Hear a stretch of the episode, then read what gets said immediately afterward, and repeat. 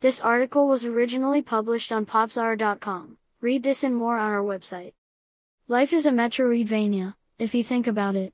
When you're born, you haven't even unlocked the ability to walk yet, much less double jump. Grow older and wiser, though, and you gain new abilities, and soon you're leaping through the air with the best of them.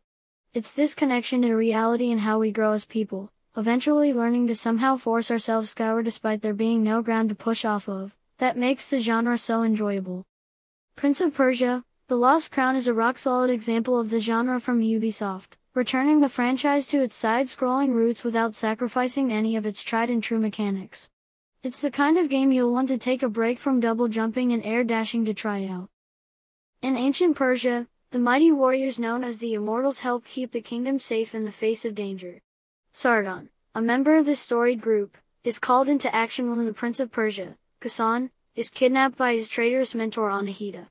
The immortals follow Anahita and Ghassan into Mount Qaf, a holy site where the mythological Simurgh is said to grant the royal family of Persia their power and wisdom. There, they'll discover there might be just a bit more going on than a royal kidnapping, as evidenced by the fact that the passage of time on the mountain appears to be more of a suggestion than a law. As you might imagine, Mount Qaf isn't the peaceful place it used to be.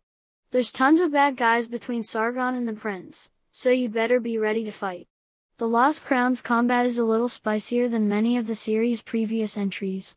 Unlike the 2008 reboot, you can absolutely die, and until you get the hang of what you're doing you should expect that to be pretty common.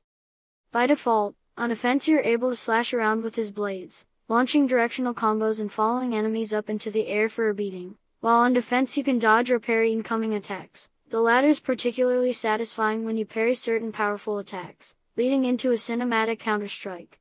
Successfully dealing with your opponents will charge the Aether gauge, which can be spent on powerful Aether surge attacks that really bring the pain.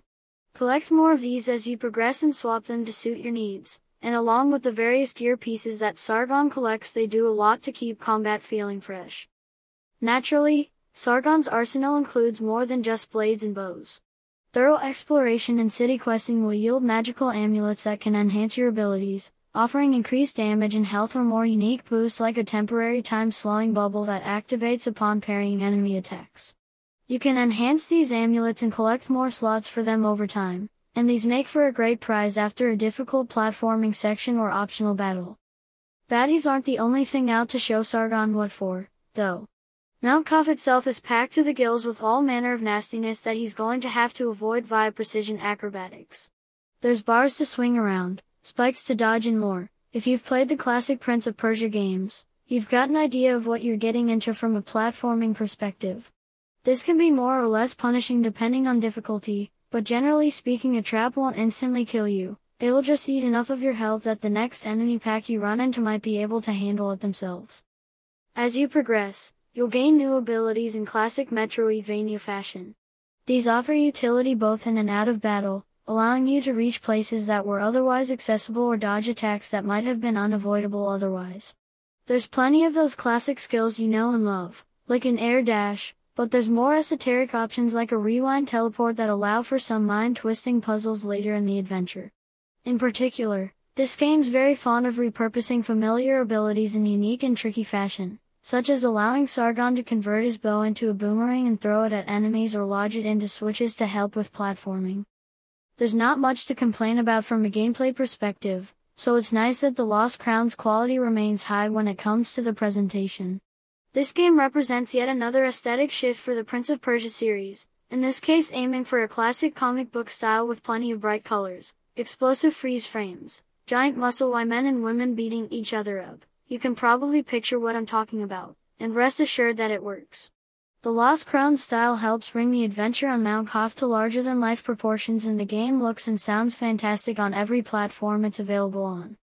As one of the first big releases of 2024, Prince of Persia, The Lost Crown starts the new year off with a bang. Despite firmly being in the Metroidvania genre, its combination of high-octane combat and hair-raising platforming makes it a bit closer to the Game Kitchen's Blasphemous series. It's a fine example of two great tastes tasting even greater together, like Taco Bell mild sauce and peanut butter. Try the combination before you try to tell me it's not good. It's worth a look, or, well, A subscription to Uplay Plus if you want to save a few bucks. Thanks for listening. Read this and other articles on popzara.com.